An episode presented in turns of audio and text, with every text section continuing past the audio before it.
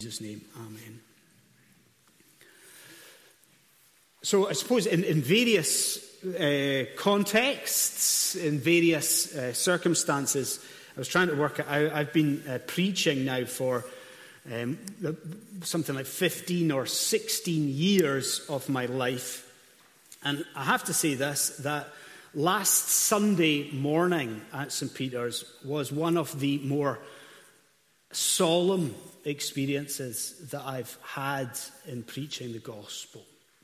Now, if you are here, and if you can recall what we looked at last time out, maybe you will see almost immediately what I mean by the solemnity of it. Were you here? Can you remember? We looked uh, last time out at King David and his sin. Isn't that where we started? The fact that, yes, first he had committed adultery, hadn't he? He had gotten pregnant, another man's wife. Then what? Then David had tried to cover his tracks, hadn't he? By having Bathsheba's husband, Uriah, having him killed. But it, it didn't quite stop there, did it?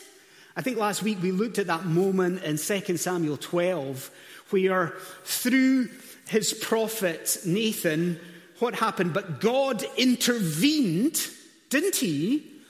And he disturbed David's conscience, leading, causing the king to repent. A repentance that you and I have detailed in this psalm that John has kindly read for us today. It was solemn, wasn't it? To think about David's sin, but it was solemn largely also to see in that psalm, to see something of our own need and our own iniquity. There was a solemnity to it. Well, by now we really know the psalm, don't we? We had it read last week and we have read it again today. So I, I want really to start by asking you this. As you consider this psalm in its entirety, what would you say is David's main concern? You've got Psalm 51 before you, we've read it.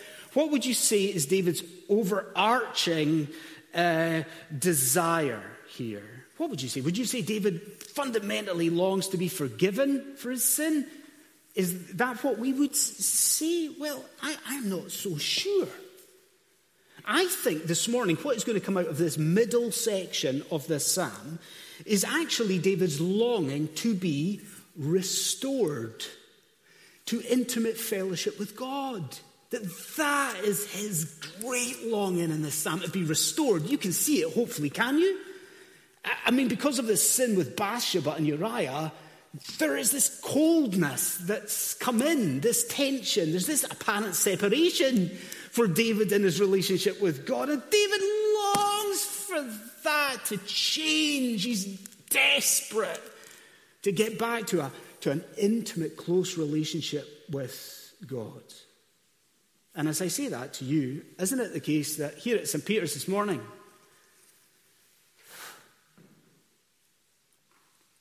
Surely some of us are in exactly that same boat.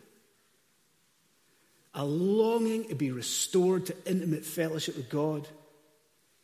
And there's some of us in here conscious of our sin, weighed down because of our sin, and desperate to be brought back, brought back to know the nearness of our God.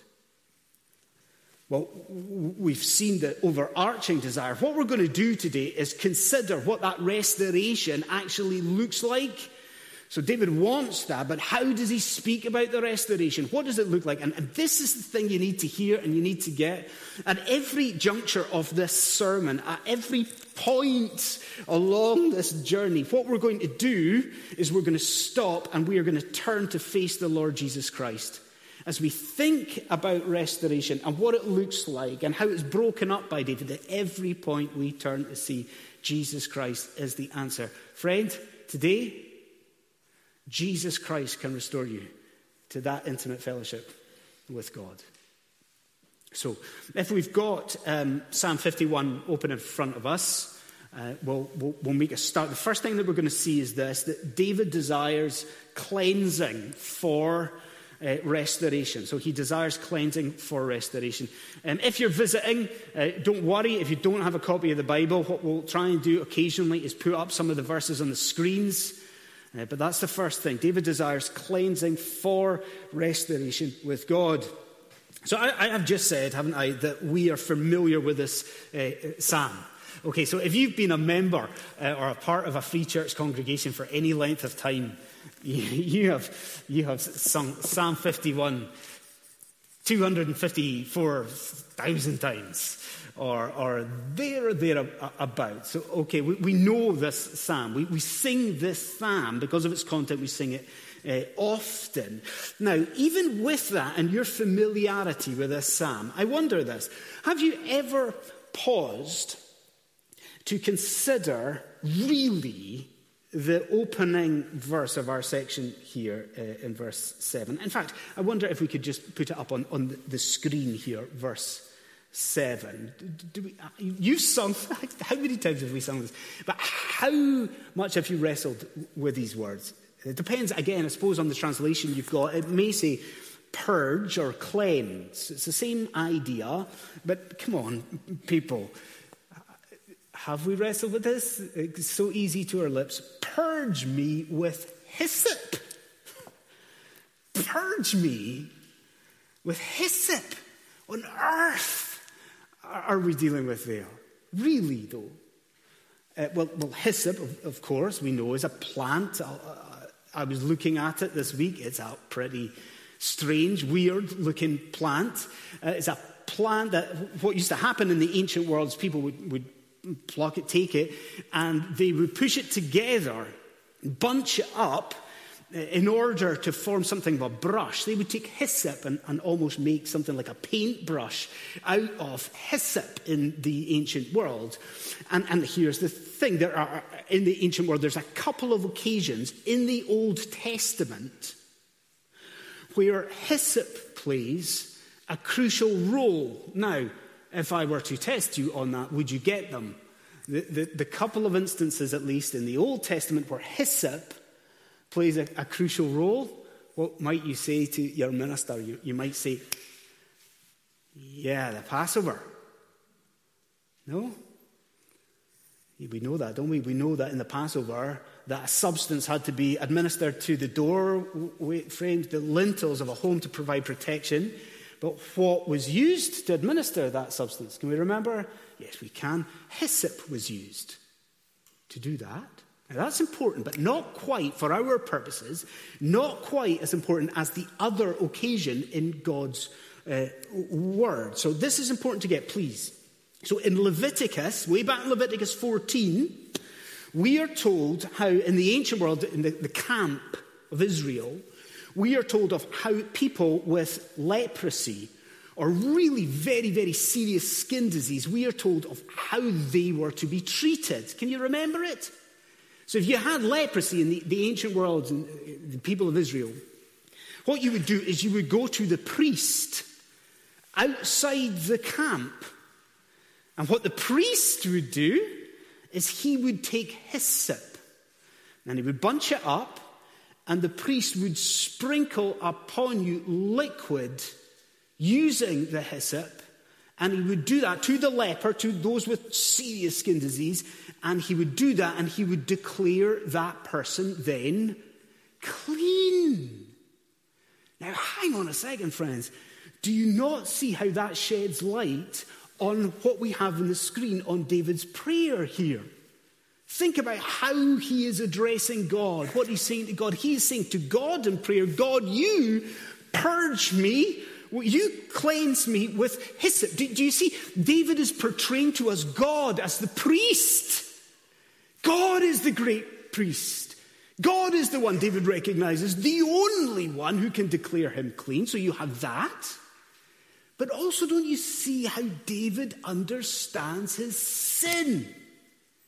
David fully and properly gets that connection that is made so often in the Old Testament between sin and leprosy, sin and serious skin disease. Do you see the connection? Our sin, friends, like serious skin disease, it covers us. Our sin, it wastes us away. Our sin, just like leprosy, it renders us, you and I, defiled, unfit for fellowship. Do, do you see? Do you see the connection?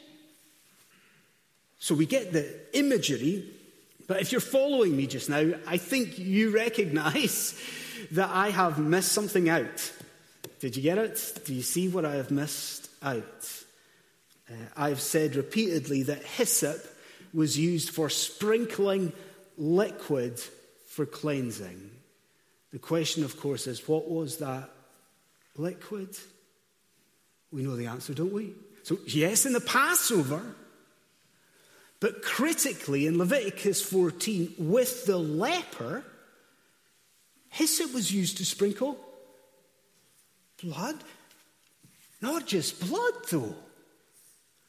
Cleansing with hyssop came from the blood of a sacrificial animal, didn't it? Hyssop was used to clean with the blood of a substitutionary animal. Cleansing with hyssop, think of it, cleansing with hyssop came through a sacrifice being made. And so perhaps as you sit here, familiar, familiar as you are with Psalm 51, you now see the grounds upon which David is making this plea to Almighty God. You can see it, can you? David is not saying in the psalm, um, Lord, let me off of my sin.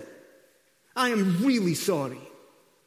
And David is, is not saying, Lord, please cleanse me, and I promise you, I will pull up my socks. No, look, purge me with hyssop. Purge me with hyssop. David, cut to the heart, is making this appeal based on atonement, based on atoning blood. It's, Lord, please clean me.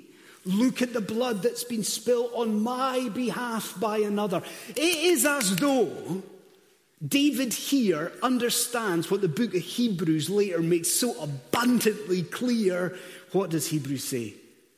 Without the shedding of blood, there can be no forgiveness. David understands that, and that forms the basis of his appeal. Now, let me return to the beginning of this sermon. Remember what I said at every single juncture here, confronted with a psalm, you and I pause and we turn to the Lord Jesus Christ. And I think for all of us, we can see here why it's so easy to do that. I just want you to remember this. To remember the first part of our, to remember the sacrament that you have witnessed today at St. Peter's. Don't you see? Yes, these Old Testament rituals that I've just mentioned. But this baptism here today with Timothy, it exists to declare to you and to remind you of one crucial fundamental truth. What is it? Ah, there is forgiveness. There is cleansing available, and all through that spilt blood of Jesus Christ. You see it, don't you? Baptism declares what the cleansing with that leper foreshadowed. What is it? At Calvary. At the cross, a one true forever atoning sacrifice was made. A cleansing is real and it's available through Jesus' blood. And so I ask you, are you someone who has drifted away as a Christian? I mean, do you recognize it in your own heart just now? We use that term backslidden. Examine your heart. Is that true somewhat of you? Don't you see on the screen what David is giving you. God today gives you the words to say if you've drifted up, Christian friend. God is giving you here the prayer to pray. You can cry out, Lord, purge me with hyssop. Lord, look at the blood that was spilled on my behalf on the basis of what Christ has done. Oh God, make me clean and restore me to you. So we see, first of all, David desires cleansing for restoration. Second of all, we see that David desires the joy of restoration, the joy of restoration. Can I state now what I think, especially um, some of the older Christians in the room, or those who have been Christians for longer, let me state something that I am sure if you are a mature believer, you would affirm is this Sin, sin always leads to misery. I think if you're an older believer, if you've been a Christian for any length of time, truly, you can affirm that sin looks attractive very often. Sin looks delightful, it seems to offer these delights. But the mature Christian here knows that sin always, always, always, always, always breaks its promise. Sin comes to us bearing, I was going to say discontentment, but it's significantly more than that. Sin comes to us and breeds in our life a dis-ease. Discontentment, yeah, fine. But a true and profound unhappiness is brought by sin, isn't it? Eh, if you're aware of that reality in your life, I'm pretty sure you would agree that the way that David speaks about that misery of sin here in this psalm, it sums it up beautifully, it, doesn't it? Maybe you can see it yourself if you've got scripture there. So, yes, in verse 9, if you look at verse 9, you'll see that he, he mentions kind of the shame of sin. Doesn't sin bring shame? But look at it. Just as Adam hid in the garden in verse 9. What's the language? Do you see? David wants his sin hidden from God, or he wants God to hide from his sin, such as the, the, the shame of this. So we have that, but there is another aspect which is even more affecting, I think. So I'll ask Esther if she'll put up verse 8 here and, and consider what David says about his bones. Do, do you see what he says? Speaking of his sin, look at this bones broken. Just please, please linger on it. In relation to sin, he talks about what's the metaphor in the image? Broken bones. Now, do you not think, do you not agree that is such evocative language? It is almost graphic. Isn't it these broken these broken bones, but you can see exactly what it is that David is describing. Listen, because of his sin with Bathsheba and Uriah, what's the word? Does David not feel, because of his sin, absolutely crushed by the sense of God's displeasure? That's it, isn't it? He's crushed by a sense of God's displeasure here. Like bones are broken.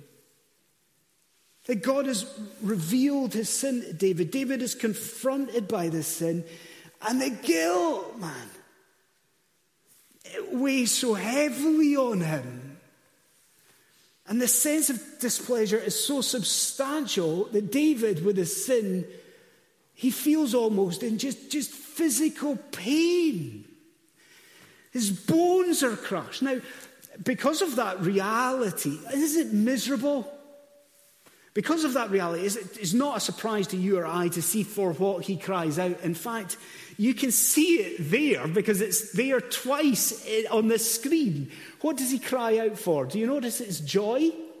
Do you see it? Joy and gladness, and the, the bones you have, let them rejoice. He's crying out for joy, but then what sort of joy is this? Would you follow the clues? Look at, look at verse 12 with me. So, yes, in verse 12, do you see that it's a restored joy? So, it's something actually that David has tasted before this joy. But then look at this right behind me here. Look at the first words. Do you notice that it is a heard joy? Let me hear joy. What's that? Could that again be the leper? Could that not be the image of this leper? He is now cleansed by God by this purging with hyssop. What happens with the leper at that stage? He is now allowed back into the community for the first time in so long. He's allowed back. And what does he hear?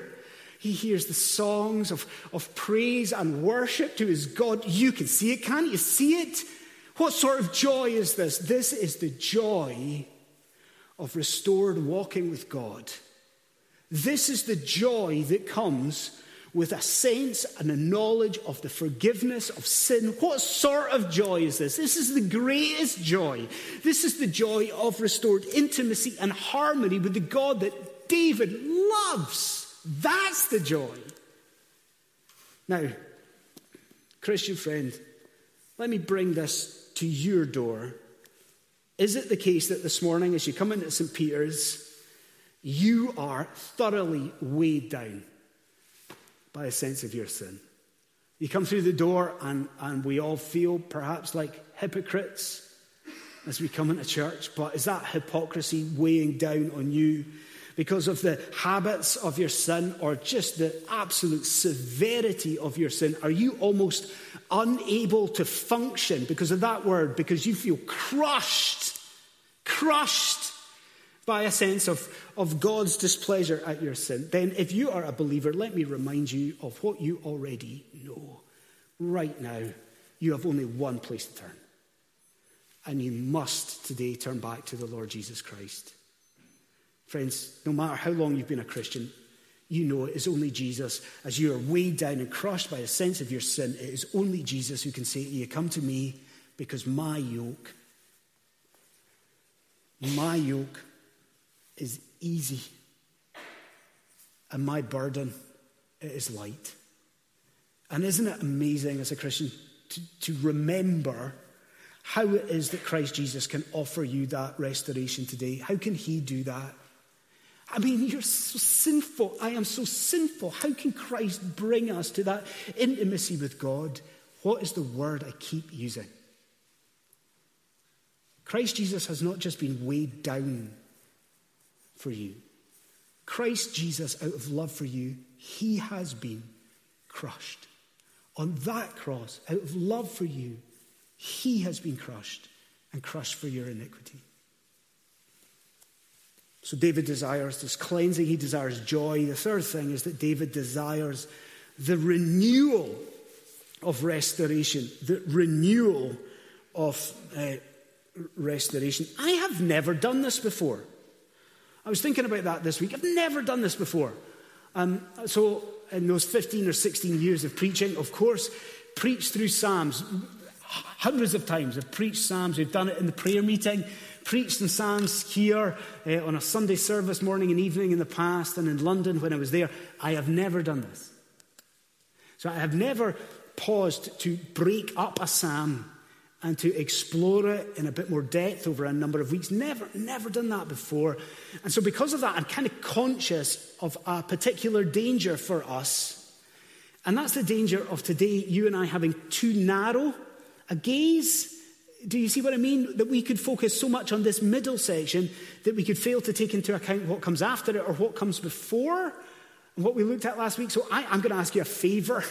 Please, can, can you try to bring to mind what it was that David said about his sin last time out? Can we remember? We can remember. Yes, David said that ultimately his sin was an offense against God, you, you, surely we remember the words, against you, you only have I sinned. But then, more than that, can you recall what David said about the depths of his sin? You can, can't you? He said that this evil with Bathsheba, it flowed from what? It flowed from his nature. Wasn't that right? He had inherited a corruption. And this evil with Bathsheba flowed out of a, a, heart that was wicked, a nature that was wicked. You remember the words, don't you? In sin did my mother conceive me. Where did it start? This sin in the womb. That's what, what he's saying. Well, if we are going to understand what David says here and next, I think we need to bear that in mind. So again, let's bring it up, verse 10. Let's have a look at this. Just read it with me. What does he say? What is this heartfelt, if you'll allow it? What's the appeal? He says, Create in me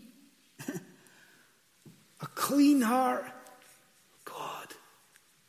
If we're going to get it, do you know what I think we've got to do? I think we've got to put together uh, just a couple of pieces of the jigsaw together to see what he's saying here. So we've got the first piece. So that is David's sinful nature.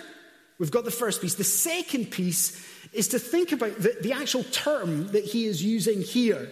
This is easy to be, to be honest. This create in me a clean heart. Where else do you think in the Bible do you think that uh, we find the same verb?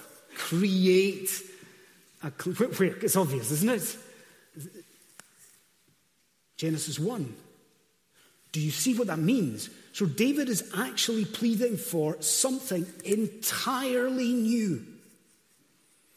He is appealing for a work of God's creation. So that's our second piece of the jigsaw, the terminology. The third piece of the jigsaw is to think about or to notice on the screen how comprehensive this appeal is. Because what does he say? He's got creating me a clean what? Clean heart. What's the next bit? Renew a right spirit. So he's got a, a, an appeal for a new heart and a new spirit. So this is an appeal to be just an appeal for a new central control controlling area of the person, but also an appeal for a new seat of emotions. Can you see the nature of the appeal? I'll spell it out. David, surely on bended knee, is here crying to God to be radically, inwardly transformed. He can see that it is not enough for a person simply to be forgiven. I hope you hear that loud and clear. It is not simply enough for a person's sins to be blotted out and wiped away. David recognizes that if he is going to live for God's honor and not slip back into sins like that with Bathsheba, that he needs to be internally, completely, radically reformed. And so that's the nature of his appeal. Lord, renew me. Create a new nature in me. Lord God, transform me, please, and do it radically and utterly. Now, as we apply this for our congregation in here, I think we have to bear in mind and keep in focus who David is and what David is. Because I want to say to you, David is a saved man. I mean, you can see that in verse 12. He says, Restore to me the joy of my salvation. So this is a regenerate man. Do you see what that means for you? It means primarily the application here is for you if you're a Christian. You see the words that you have in front of you on the screen? They are a marvelous prayer for you to pray today, just now, later this week, even if you've been a Christian for decades and decades and decades, it is a good thing for you today to cry out to God, renew me, create in me a new heart, oh God. Change me. Give me a real burning passion to follow your ways and to pursue holiness. But don't you agree with me? It would be utterly remiss of us, faced with those words on the screen, not to just at least for a second address the people in this room who are not Christians and the people who are joining online just now? If that's you, if you're, if you're not a Christian, we talk about being born again. If you're not a Christian, I, I, and perhaps it's maybe it's the first time that you've joined the, the, live feed, or maybe it's one of the first times that you've come to church here at St. Peter's. If that's the case, I want to say you, you've timed things beautifully. Because as we go into the depths of Psalm 51 and see these words, listen to me. Today, you are confronted with your greatest need. Right now, God confronts you with your greatest need. Now, you might not recognize that. You might think your greatest need is a better relationship or more money, bigger house, better health, better job with more satisfaction. No. God confronts you there on that screen in these words with your greatest need. Spiritually speaking, because of your sin, you lie in a hospital bed, spiritually speaking. And if you're not a Christian, your need is the fact that you need, at this moment, a full and complete heart transplant. That's your predicament. And here's the wonder of the gospel Though it is God you offend by your sin, it is God who offers you freely in the gospel that new heart. Though you offend God, God offers you the new heart. If you repent and believe, this is what Jesus does. He takes from you a heart of stone, and Jesus Christ replaces it with a heart of flesh. Isn't that marvelous? If you repent and believe, Scripture tells us what happens is we become united to Christ. And then God gives us a promise, a promise for all of those in that predicament. God says, if you are in Christ, anyone who is in Christ is a new creation. The old is gone, and the new has come. If you are not a Christian, hear it. See your need and see that today Christ Jesus can give you a new nature.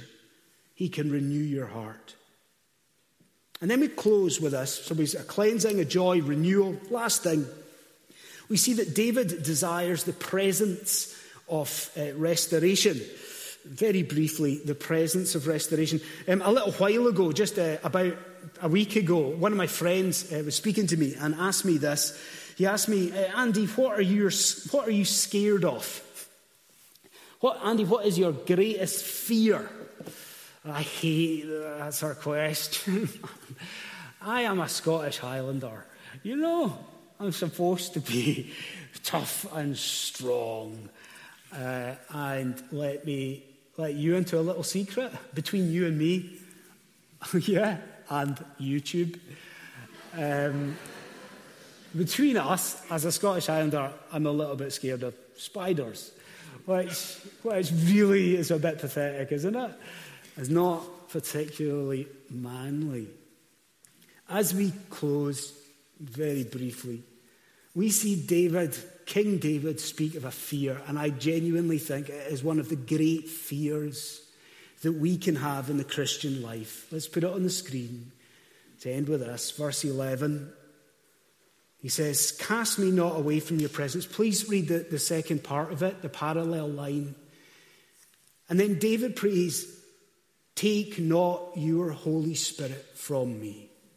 Now, oh, I hope it is clear to everyone in the room that this does not mean that the Holy Spirit can be completely removed from a regenerate believer. We all understand that, don't we? This is not the idea that a person can be unsaved if we'll allow that, uh, John chapter 10, nothing can snatch us out of Christ's hand. We know that, but in order to see what David means, bear a couple of things in mind. First, the context. Think about what he's just witnessed with Saul. Do we know that in 1 Samuel 16? He's just seen Saul have the presence of God be removed from him. David's seen this happen. And then look at the parallel line to see it in, in the Hebrew parallel. Do you, do you, see? He says, Cast me not away, O God, from your presence. Do you see what he's scared about? Do you see what he's frightened of? He is fearful of losing the felt sense of God's nearness. He's not scared of being condemned.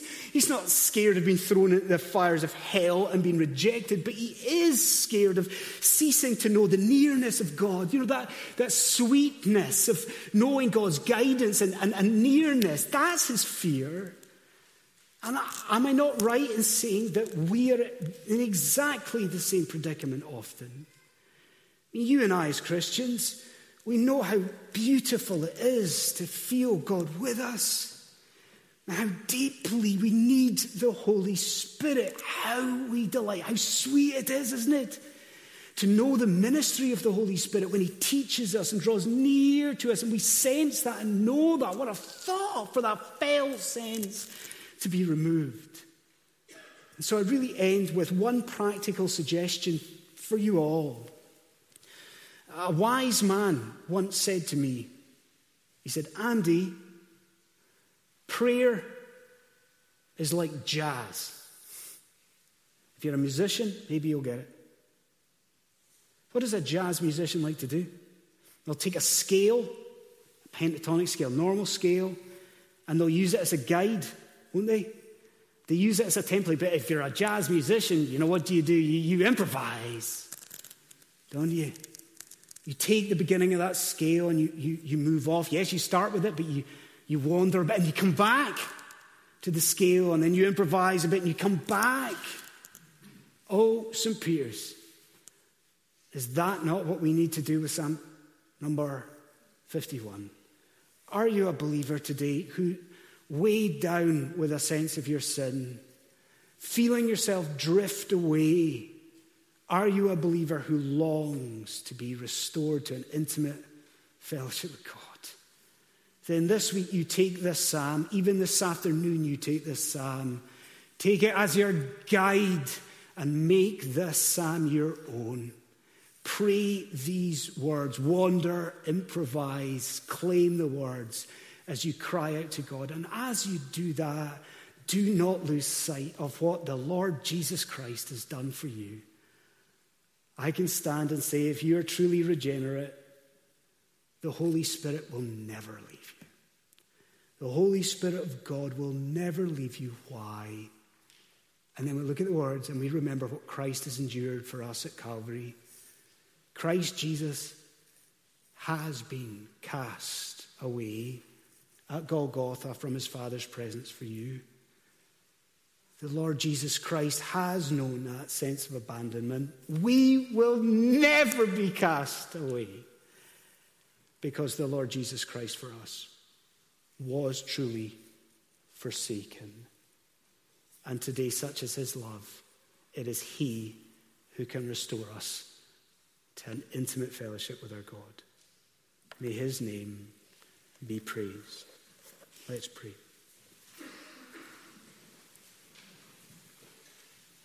Oh God in heaven, we thank you for this, this psalm.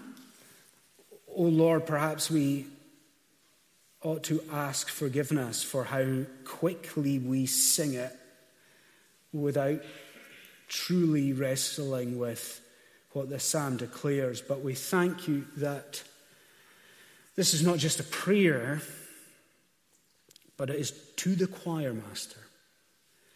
We thank you that we as a congregation in the next moments get to sing this to you in worship and praise.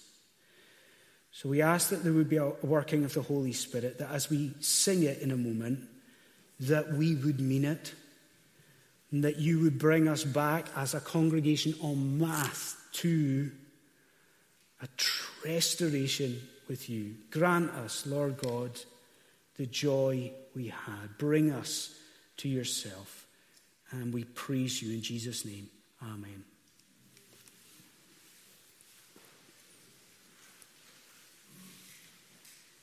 So, to conclude our time of worship this morning, we're going to sing uh, Psalm number 51.